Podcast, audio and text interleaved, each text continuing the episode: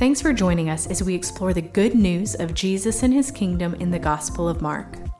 For discussion guides and details about how to join us on Sundays, please visit fairoaks.org.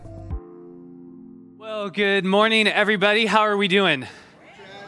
Good. Uh, hey, I spent the last couple of days with Pastor Phil at uh, the biannual Converge uh, meeting. Now, if you're new here, if you don't know what Converge is, this is a network of churches that we've partnered together with to reach more people for Jesus. And so um, I come back really encouraged. Uh, God's doing a cool thing in our region. Uh, and so I'm really pumped on that. I'm also really pumped just because um, being there, um, I realized what a diverse network of churches we belong to. Um, there were uh, songs sung in multiple languages this weekend. Um, people get this. This is going to blow your mind. People clap during the worship. Like, I don't just mean at the end, like on the, the one and the three or the two and the four. I probably butchered that, Phil. Phil could tell you where, but they were clapping. Uh, and then uh, when, when something was said in the message that really stirred the hearts of the people, when God was really moving, they did more than just take vigorous notes. Uh, now, uh, if that's not your thing, uh, then you do you. But I, I say that just to say it was very clear to me this weekend that we're going to spend eternity uh, with the diverse group of people that worship in a lot of different ways. And so, uh, if that is your thing, if, if you hear something that resonates with you and you want to say amen, you want to hear more and say, come on, if you want to clap during the worship, I just want to say, you be you, you do you, because a church is better when diverse people uh, can be themselves, even if that means saying like a ton of times. Karen's from California, so bring it on, I say. Um, so, with that said, thank you, Bob. With that said, um, Mark chapter 2 uh, is where we'll be. And uh, today I have one goal, and that is to get you to stop being a religious person. Um, now, here's what I mean by that, because by those last, I mean, maybe some of you are thinking, like, isn't Christianity a religion? Um, I talked to a guy this weekend that said that. Um, he asked why I was in Turlock, and I told him, well, you know, we're here obviously for the food and to vacation, right? Um, sorry if you're from Turlock. And I, I, told him, no, no, we're here for this meeting. He heard that uh, me and Phil, we work at a church, and, and, and he said, oh, I, I like Jesus. Um, I'm a Hindu, but, you know, you have your path, I have mine. We're all going to the same place. Have you ever heard someone say something like that. Yes. Um, essentially, the idea is that God or the good life, whatever you want to call it, is at the top of some proverbial mountain. Um, and each religion of the world offers you a way up the mountain. And so, my new Hindu friend would have his own path up the mountain. Uh, uh, we've got some Buddhists in our family that they would have their way up the mountain to kind of let go and achieve nirvana. Um, you might have some Muslim friends that they have their path up the mountain that you pray in this way, you fast in this way, and this will get you there. And and some people envision Christianity just as one of many paths up the mountain. Um, and maybe you come in here thinking about Christianity as one of the paths up the mountain. You're like, I don't know where this is going. Well, um, where this is going is what we're going to see in Mark chapter 2 is Jesus came uh, to free us from that religious mindset of climbing up the mountain. Jesus came um, to blow the whole paradigm up and offer us something brand new. Uh, and that's why, by the way, uh, the greatest opposition to Jesus in the Gospel of Mark, um, it doesn't come from the demons. Uh, like hope you'll notice this as we journey through Mark together that um, the demons, they're definitely not on Team Jesus, but when Jesus tells them something, they obey, they go. When he says, shut up and get out, they, they go. Um, the greatest opposition to Jesus doesn't come from the secular people. Um, it's even like the pagan Roman government. Like when it comes to um, the death of Jesus, the, the government's like, we wash our hands. We don't want to kill this guy. Um, it's not the secular people, it's not the uh, demons. The greatest source of opposition to Jesus in the Gospel of Mark comes from religious people. Um, these are the people that think they're climbing their way up the mountain, and when Jesus comes offering something new, um, it infuriates them. And it's why, just spoiler alert, um, they are going uh, to put Jesus on the cross.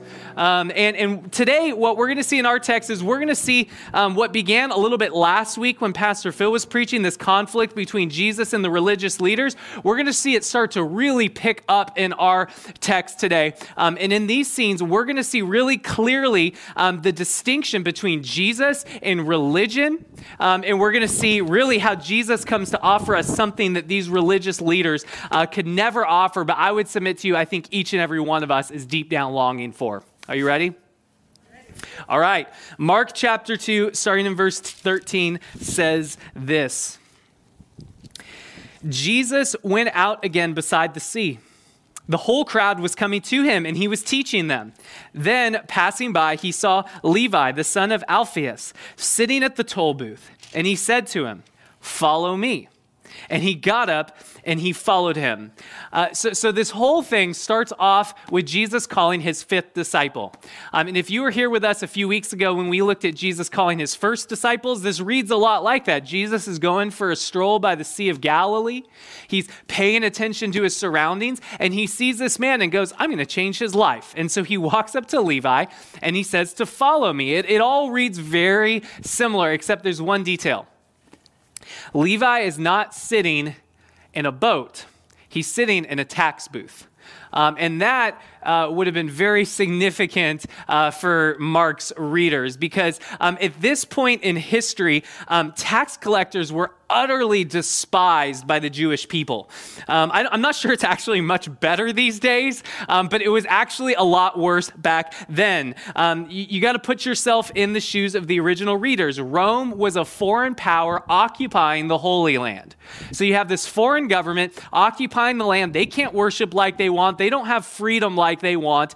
And what Rome would do is um, they would take bids from different people that would say, here's how much taxes I think I can raise for your government. And so Rome would listen to these people and they would take the person that would have the highest bid and say to them, okay, you now have the authority of the mightiest army in the history of the world to go and collect those taxes that you said that you can collect to fund our military might, to fund our ambitions. And um, it, you know, the practice, it, it, was often done that when a tax collector had the authority of Rome, um, there was kind of this like wink, wink, nudge, nudge. If you take something off the top um, beyond what you've promised to deliver to us, like, that's just fine. You do you. You have our authority. You go collect taxes. We want money. You want money. We want to oppress people. Let's do it together. Um, and so this is what tax collectors were. This is why they were despised by their people. Is uh, they're taking money and really ripping people off along the way. If, if your tax was this much, they take a little bit more and to feed into their own riches. Um, and, and then the so this whole job it would it would really attract kind of dishonest and shady people people that didn't mind taking more than should have been taken from people. And the worst part about all of this is that Levi was a Jewish man. So it's not only that he's taking your hard earned money, it's not only that he's taking more than he should have, but he has the authority of the Roman guard down the street, so you can't take no, say no. Um, it's it's not only that, but it's that he's a Jewish man. So basically, he's working for the oppressor. He is working for the army that is occupying your town. He's working for the enemy. Um, I've preached on tax collectors over the years, and I've been like, oh, yeah, it'd be like the IRS working for ISIS. Um, I don't know how to say it in such a way that you can feel um, the, the, the way people despise them, but I think in 2021, I got it. It's basically like a politician for the party you don't like. That's how they would think about tax collectors. These people are trying to sell out my country. These people are trying to ruin everything. These people are going to destroy the world. That's how you would look at a tax collector. And here Jesus is eating with him. I, want you to just picture that like the person that you would go, no way. When God comes to earth, there's going to be a long line of people who'll come to, and there at the end, that's who Jesus goes to the despised man in the community. Now, what's he doing there?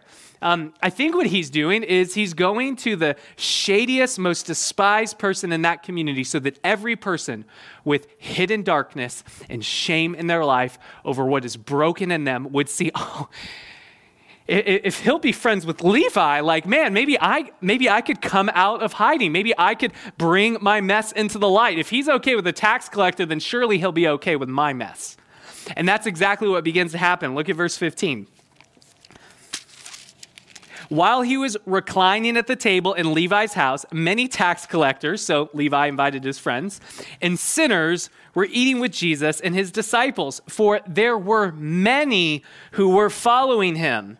Um, so you've got all of these tax collectors. Levi apparently invited his friends, uh, and then you have these sinners. Now, when you hear the word sinners, don't think theologically. Um, it, it is very true that the Bible says, For all have sinned and fallen short of the glory of God. Um, but that's not what Mark's saying here, because that would just be like saying he was eating with tax collectors and humans. That's not a very useful category. Um, in this culture, sinners was a theological term, but it was also a cultural one, it was a social one. Um, they would use the term sinners to refer to a particular type of sinner um, who sinned in a way that society would shun. Um, every culture has their taboos of these are the particular sins that we elevate and say that these are gross. You're not welcome in polite society if you struggle with these things. And in this culture, they would use the term sinners to refer to those types of people. And so I, I don't know. Like, um, again, I want to encourage us to use our imagination as we're going through this series, as we're thinking about the scene. Just picture um, the types of people in our society um, that you would be nervous if you showed up at church and they were there. Like the kind of people that you would want to hide your kids from, um, that you would want to. I mean, this is just the darkest of the dark in this scene. These are tax collectors and sinners. These are the most despised people in the community, and there Jesus is eating with them.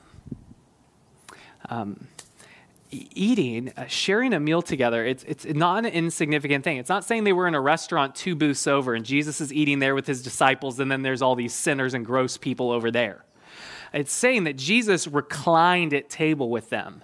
Um, that idea of reclining at table, it's not a meal on the go. This is, um, this is something in the first century that was known as table fellowship. It was a way that you invited people into your life. Um, we still do this with meals today. Um, although we have three young kids, so um, I can only like read about this in commentaries right now.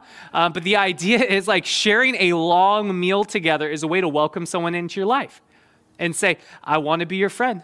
I, I want you to know me. I want you to get to know my life, come into my world. I want to get to know your world. It's a sign of fellowship. And that's what Jesus is doing with sinners and tax collectors. Um, it's a sign of friendship. So, so God comes to earth in the person of Jesus, and where does he go? He draws near in relationship to the most broken, most dirty, most struggling members of the society. Um, this is why, by the way, Jesus is known as the friend of sinners. This is a term um, that people will they'll call him that. They'll say Jesus, he's the friend of sinners. Because the point is, um, usually holy men and teachers wouldn't associate with these people. But Jesus he draws near to them. And, and I don't want you to miss this scene here. He not only draws near, but he has a meal with them. Um, again, imagine what's going on here. Mark is drawing, especially with what we're going to see next, he's drawing a contrast. It's a picture of joy, it's a party, it's a meal. They're reclining at table like the tax collectors because they were shady, they had a lot of money. And so I'm, I'm envisioning there's pretty good food there. I'm envisioning there's probably loud, obnoxious music with the type of folk that would come out to this party here. Jesus comes to earth and he is uh, eating with sinners and tax collectors, and it's a picture of joy, it's a picture of delight. What Mark is saying is when the kingdom of God comes to earth, it's like a feast. Um, this is why the Bible will end uh, when God restores the world um, there's a feast with God's people. In a restored heavens and earth, God feasts with his people. This is a continual image throughout the, uh, throughout the Bible um, that God has come to throw the best party. Uh, to have a feast with the people that he loves. And that's what's going on at Levi's house. It's a picture of joy when God's kingdom comes. Now, it sounds really beautiful. Um, and if these guys can get on, that means you and I can get in on that. This should be good news. But the Pharisees, the religious leaders, they're not going to like this. Look with me at verse 16. When the scribes, who were Pharisees, saw that he was eating with sinners and tax collectors, they asked his disciples, Why does he eat with tax collectors and sinners? When Jesus heard this, he told them, It is not those who are well who need a doctor, but it is those who are sick. I didn't come to call the righteous, but sinners. So the religious leaders, they're confused that Jesus would throw a party with these people. Uh, because in the mind of the religious leaders, the world is made up of two types of people you have the good people and the bad people. And the Pharisees, they would have surely considered themselves a part of the good people. Uh, the term Pharisees uh, that describes this group, it literally means the set apart ones. Um, so uh, these were people who believed um, that God had not yet come back to restore the world, that God was allowing this pagan Roman government to occupy the Holy Land because humanity was too messed up. And if we could just clean ourselves up, if we could just follow God's law enough, if we could just be good enough people, then God would come down. He would restore the earth, and the good people would get to be with God. The bad people would go to the bad place. And the Pharisees, this was just their belief that there's two types of people in the world, and they worked really, really hard to be in the good people category. And they looked down their noses at anyone that they thought did not make the cut. And so, this is um, what we see in these religious leaders here. What we see in the life of the Pharisees is really the essence of the religious mindset. Uh, the religious mindset sees the world as there's good people and bad people. And so, the essence of the religious mindset says if I obey, I'll be a good person. If I obey, God will love me. If I do the right thing, good things will happen to me. This is the essence under every world religion. Um, if I obey, then good things will happen to me. If I obey, God will love me. And so they see Jesus hanging out with people who are not obeying and they cry foul. Because Jesus, since Mark chapter 1, has been announcing that God's kingdom has come. We saw last week that Jesus is claiming, um, making claims of deity. They accused him of blasphemy. And so they're trying to figure out this Jesus. They're like, he's proclaiming God's kingdom has come. He's saying things that only God can say. He's claiming to be God. And so, in their mind, when God comes, he's going to reward the righteous. He's not going to go hang out with the bad people.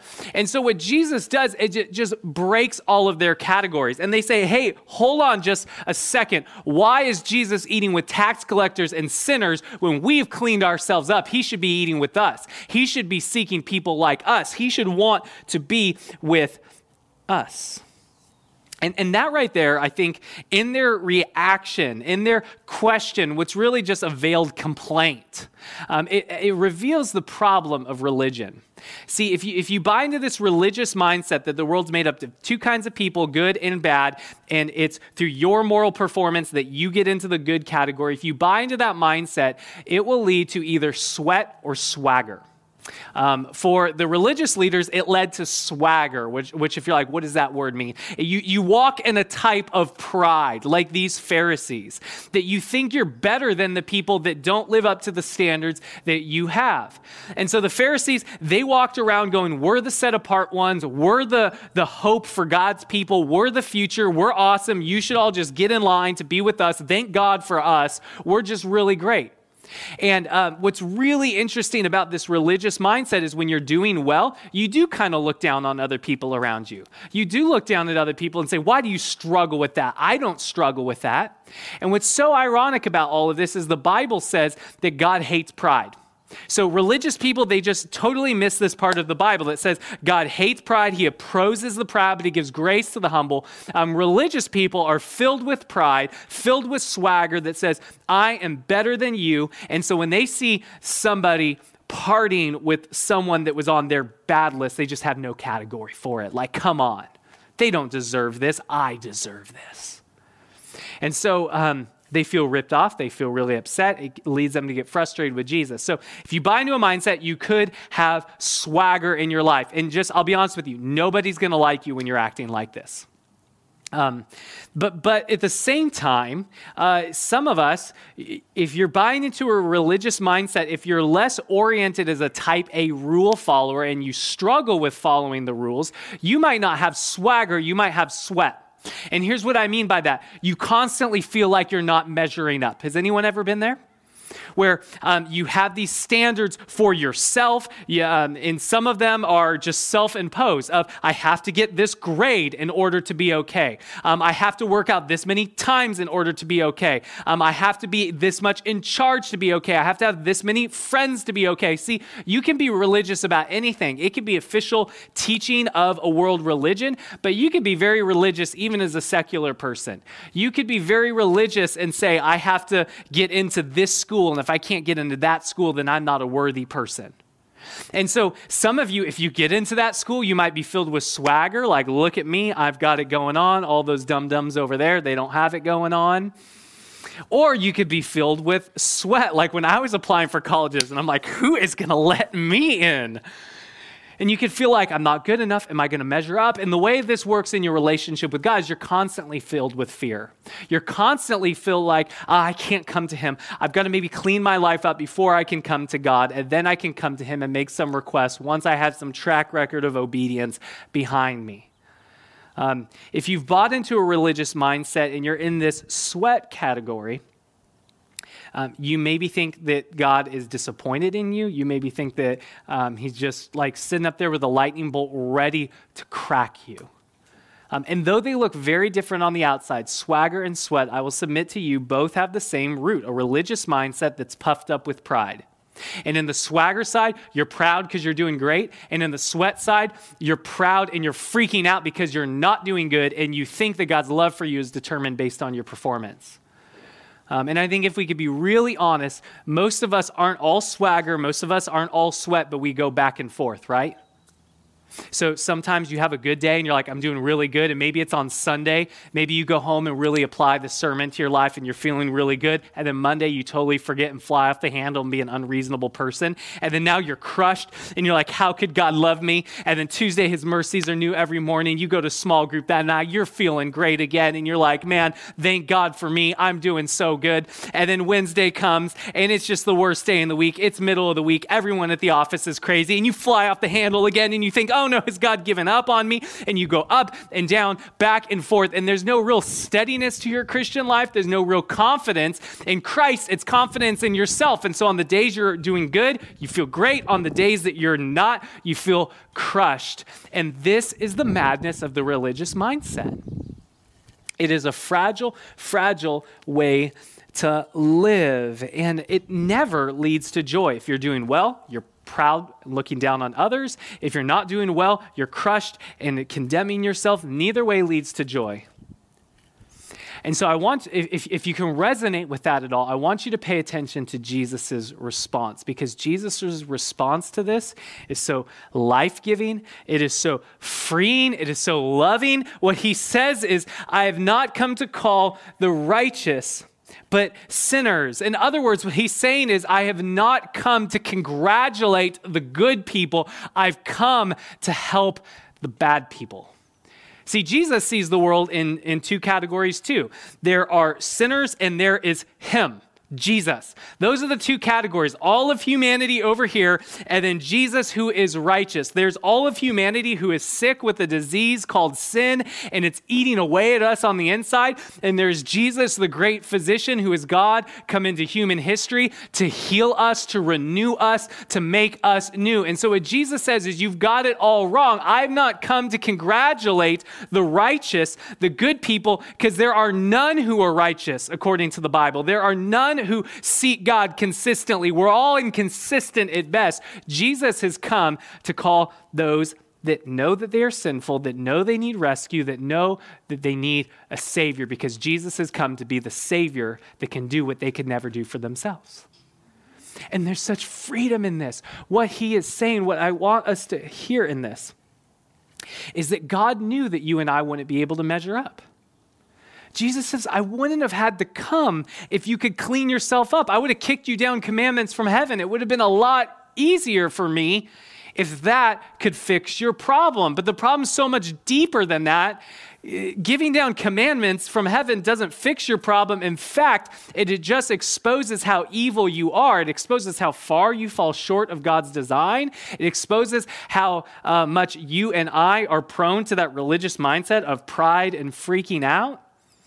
And so Jesus says, Look, I have come because that whole religious mindset, it was never going to work. I have come not to call the righteous, but to heal the sick.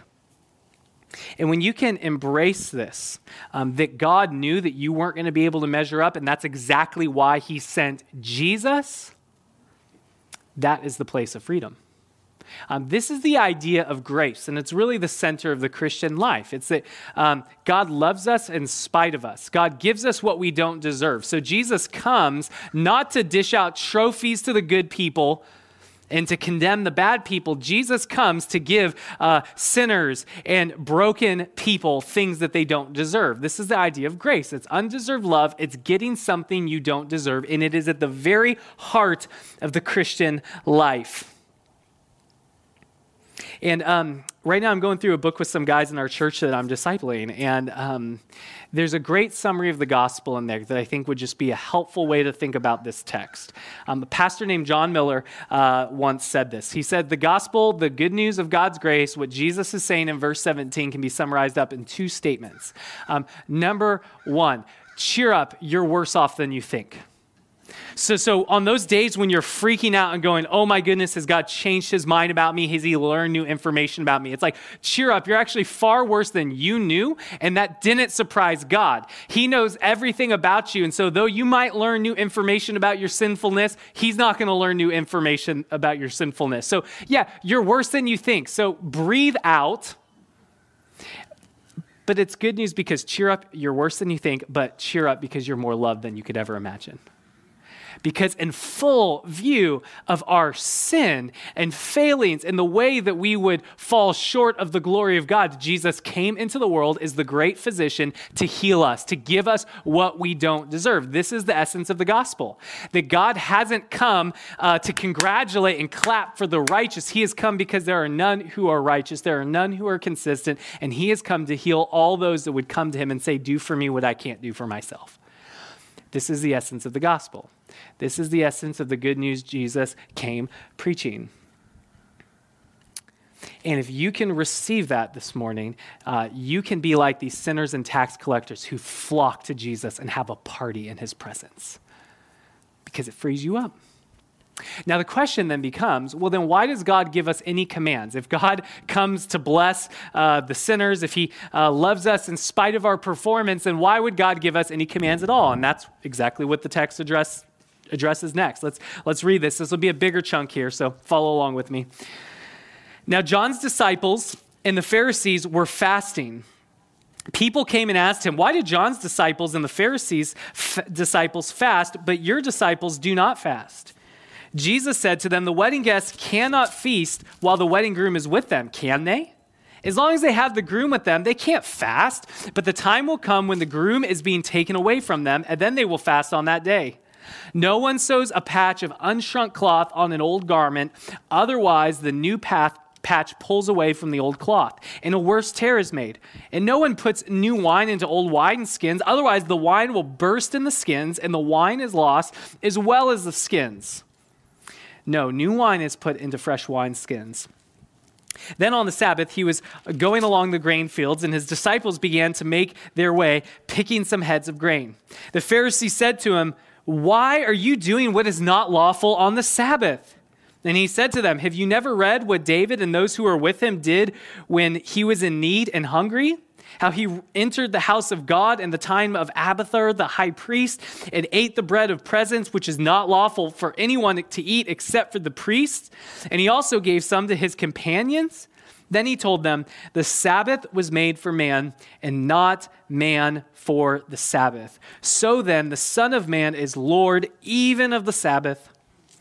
Jesus entered the synagogue again, and a man was there who had a shriveled hand.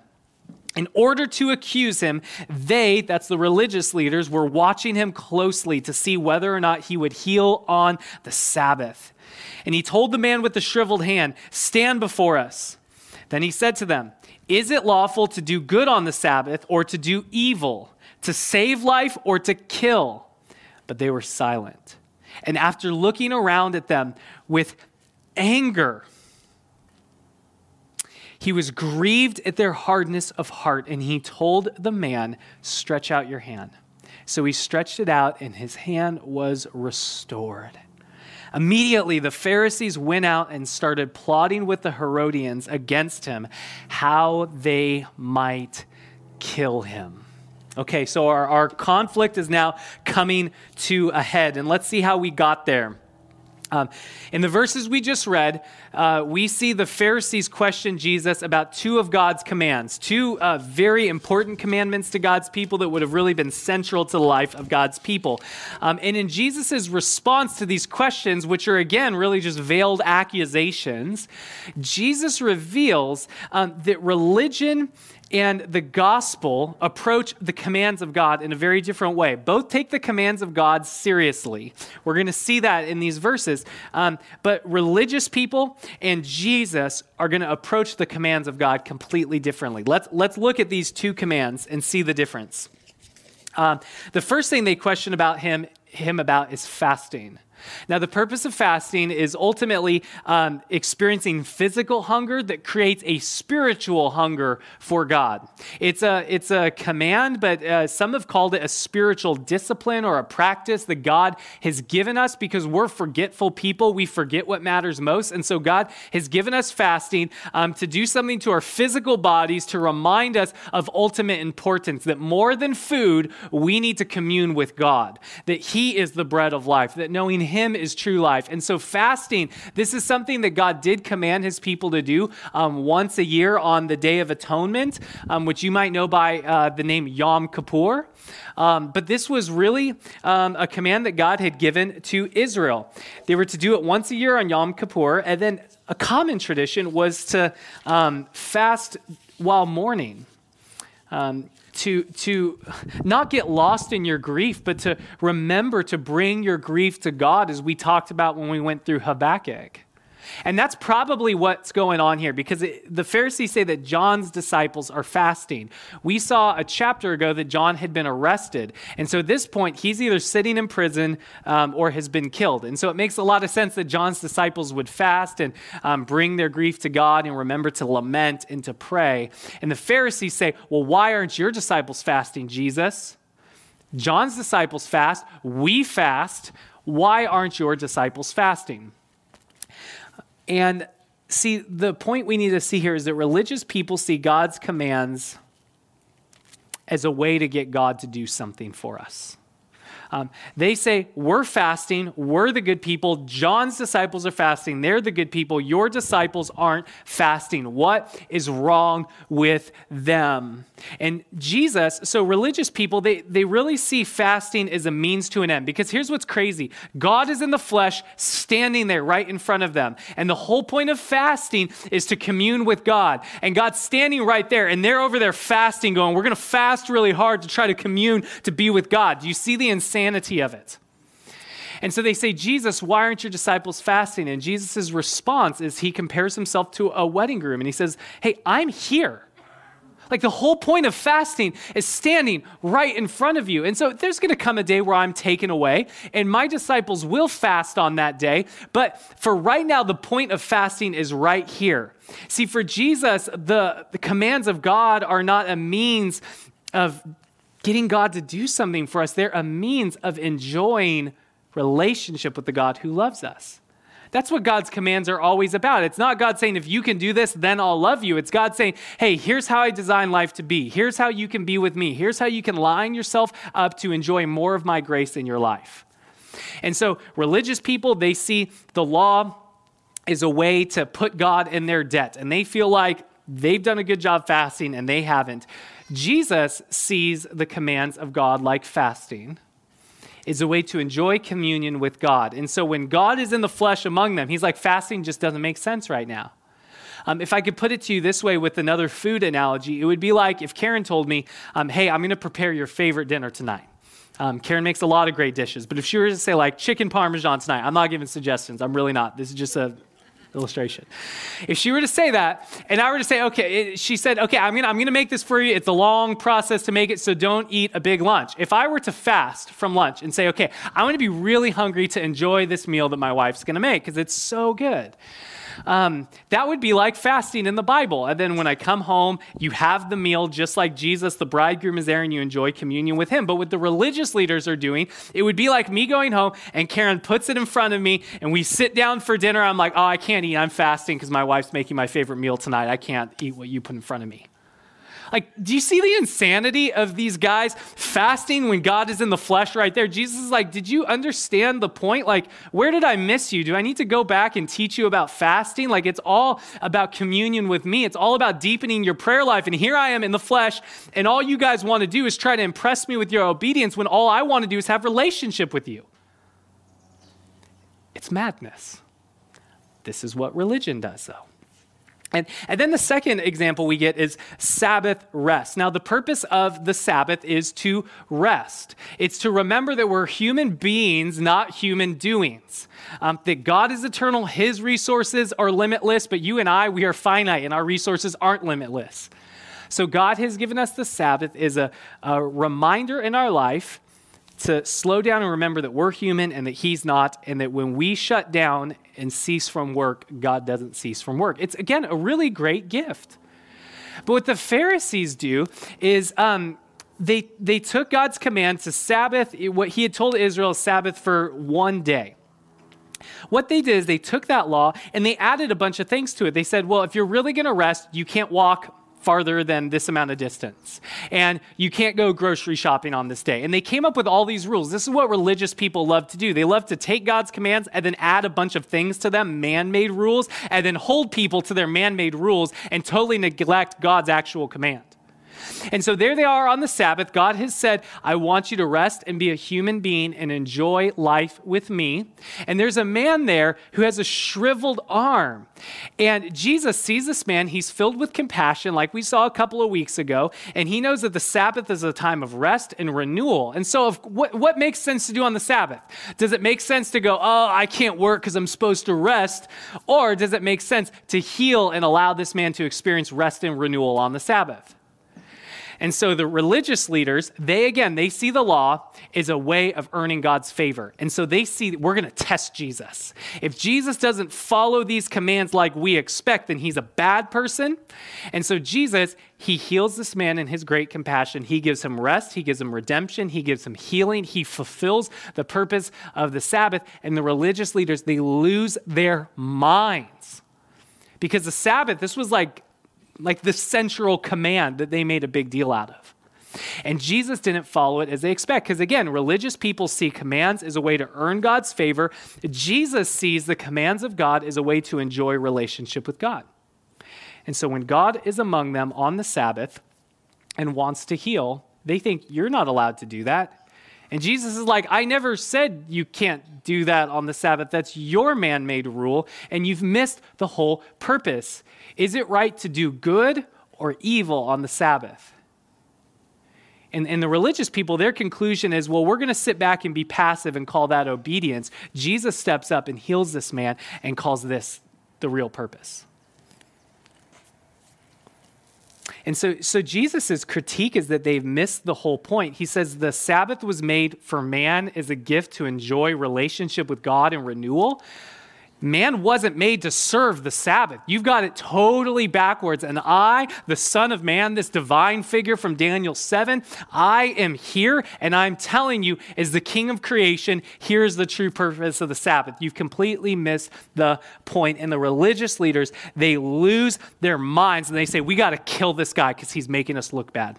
We got to kill this guy because he's bringing something new. He's saying you can get to God without climbing up the mountain. He's saying you can get to God without putting him in your debt, and they lose their minds. And it's so easy to look at these stories and go, those dummies. Like fasting was all about communion with God. Why didn't they just come into the party and hang out with Jesus? Like the Sabbath, it's all about this time of renewal. Why wouldn't they want Jesus to heal a guy on the Sabbath? It's so easy to look at these stories and go, why are they doing this? But I would submit to you that even as Christians, we are prone to doing this with God's commands. And you might not do it consciously, but here's what I think this looks like. And, and just tell me if you can resonate with this. Um, we, we look at the gospel and we go, okay, I'm saved by grace. Jesus dies for me, not because I was awesome, but because he's awesome.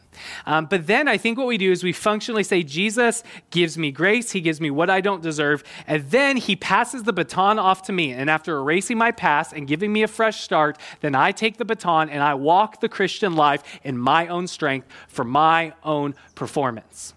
And again, we don't say it that blunt, but this is what's going on when you uh, find sin in your life and you get defensive and you don't want to confess it, or it's when you sin and you go, Oh, I can't go to God in confession because he must be angry at me. This is what's going on underneath the surface. This is why we would have fear in our life. This is why we would have pride in our life. This is why we would have sweat or swagger in our life is because we are so prone to saying, okay, Jesus, you take care of my past, and I'll take the baton and I'll follow the commands of God that I like. Because let's be honest, we're not that consistent. We don't take the whole law of God, we just take the ones that we think we could do good at, and then we hold everyone else to those and we ignore the rest.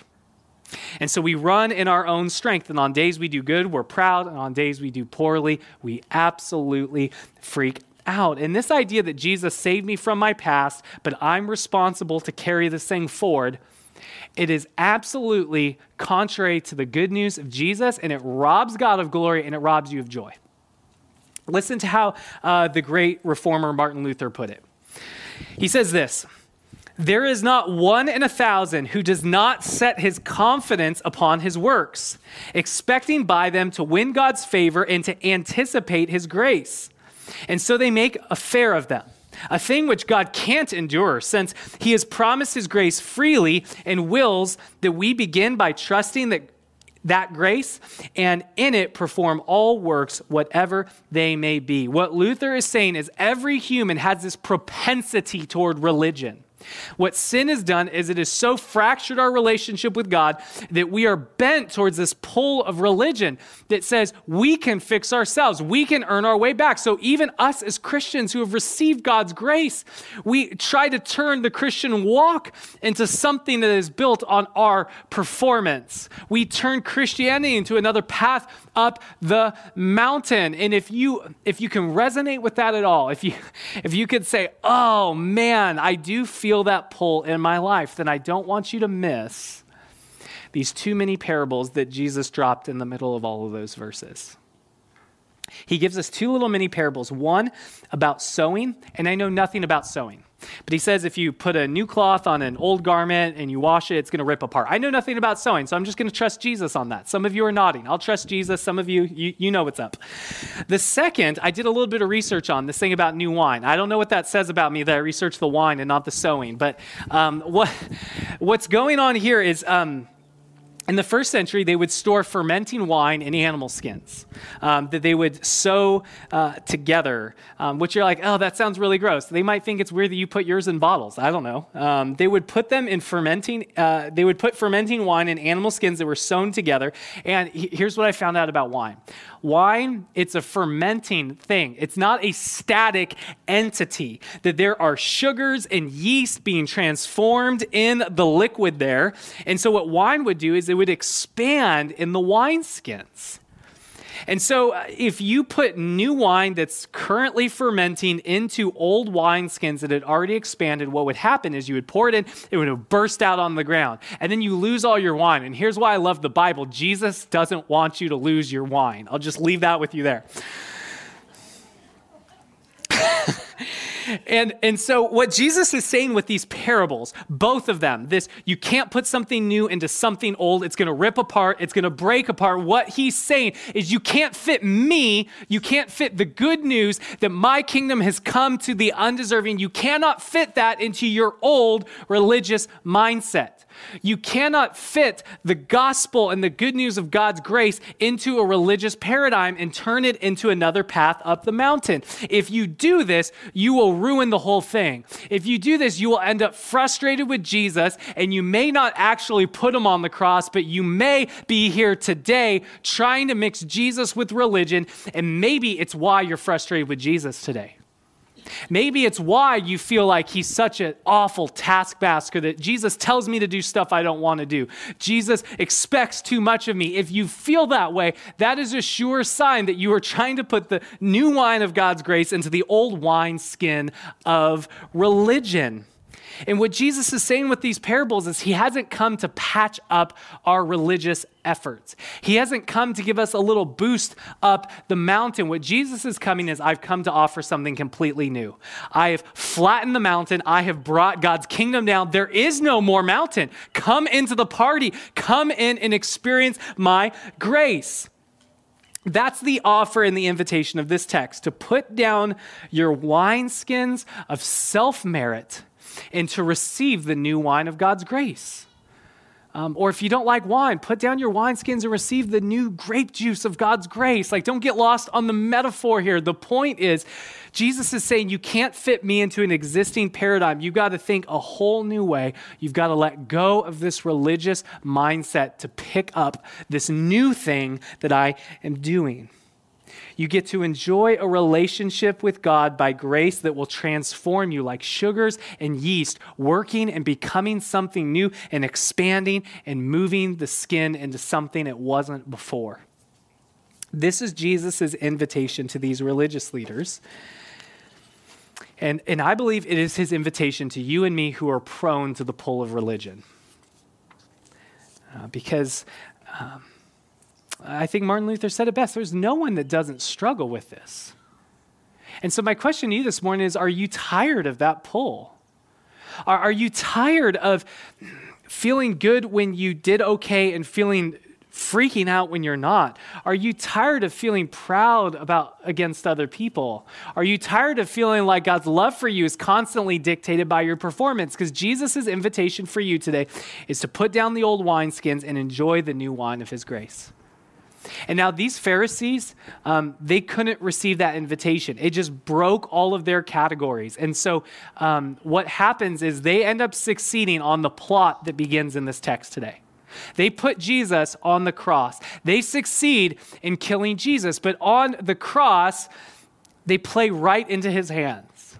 That on the cross, Jesus burst through the old wineskin of religion. And by dying in our place for our sins, he goes to the grave and takes our sin with him and punches a hole out the other side of death. He rips open the old wineskin of all of the old ways of relating to God and he punches out the other side a new way of grace. And he says, For all who believe in me, your sin is taken care of. You receive my righteousness, and you get to be a part of my kingdom now. I'm going to put my spirit in you. I'm going to renew you. I'm going to be like new wine working in you now until I come back to make all things new. And so it's, it's through the rejection of the religious leaders that Jesus makes a way for us to God. And so uh, I, want to plead with you this morning. Don't be like the religious leaders who hang onto their old religion and don't receive Jesus put down the wine skins of self performance and receive something far greater from God that will give you a, a, new type of confidence. It won't be swagger, it'll be gospel confidence that says, Yeah, I am worse than I know. So when someone criticizes you, you don't have to fire back. Can go, That's not the half of it. You don't know how bad I am. But God loves me more than you can ever know. So I don't need to pretend to be more than I am right now. Is anyone tired of pretending? The invitation of Jesus is you don't have to pretend anymore. You just have to come in confession, repent of your sin, and believe the good news that He has brought God's kingdom to the undeserving and come into the party this morning.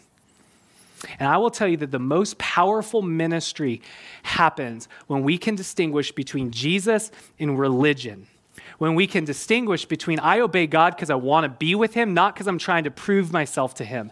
That I am loved because of Jesus in spite of me, not because of my performance, is we can increasingly as a church distinguish between those types of things. We will find a new life with God and as a community. And that is my hope for our church that we would be a church that powerfully distinguishes in our own life the difference between Jesus and religion and find a new joy in our own walk with the Lord and can with our friends when they say all religions are ultimately the same, that we could have a word of good news just like Jesus did that no, they're all the same except for this one. And I've got some good news for you about it. And so, um, Man, if you're frustrated with Jesus this morning, if you're frustrated with others, if you're frustrated with yourself, that's the invitation. Come in confession, believe his grace, come into the party this morning, and walk out of here more free in the gospel and to become something new that, like Jesus, can be a friend to sinners and throw the best party amongst the undeserving that would show our world a little taste of what our God is like. Let's pray.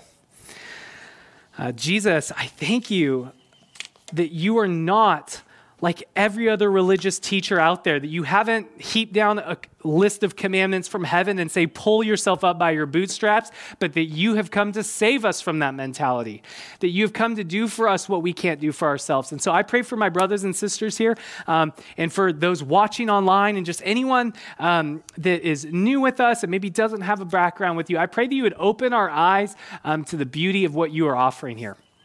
I pray that you would um, help us to let go of the old wineskin of performance to take hold of your grace. Um, I pray that you would help us to enter into the party this morning, uh, that we might leave this place more free in the gospel and more reflecting to this world um, the hope we have in you that goes so far beyond any religion. Would you move us from religion into a deeper relationship with you by grace this morning, I ask, in your beautiful name? Amen.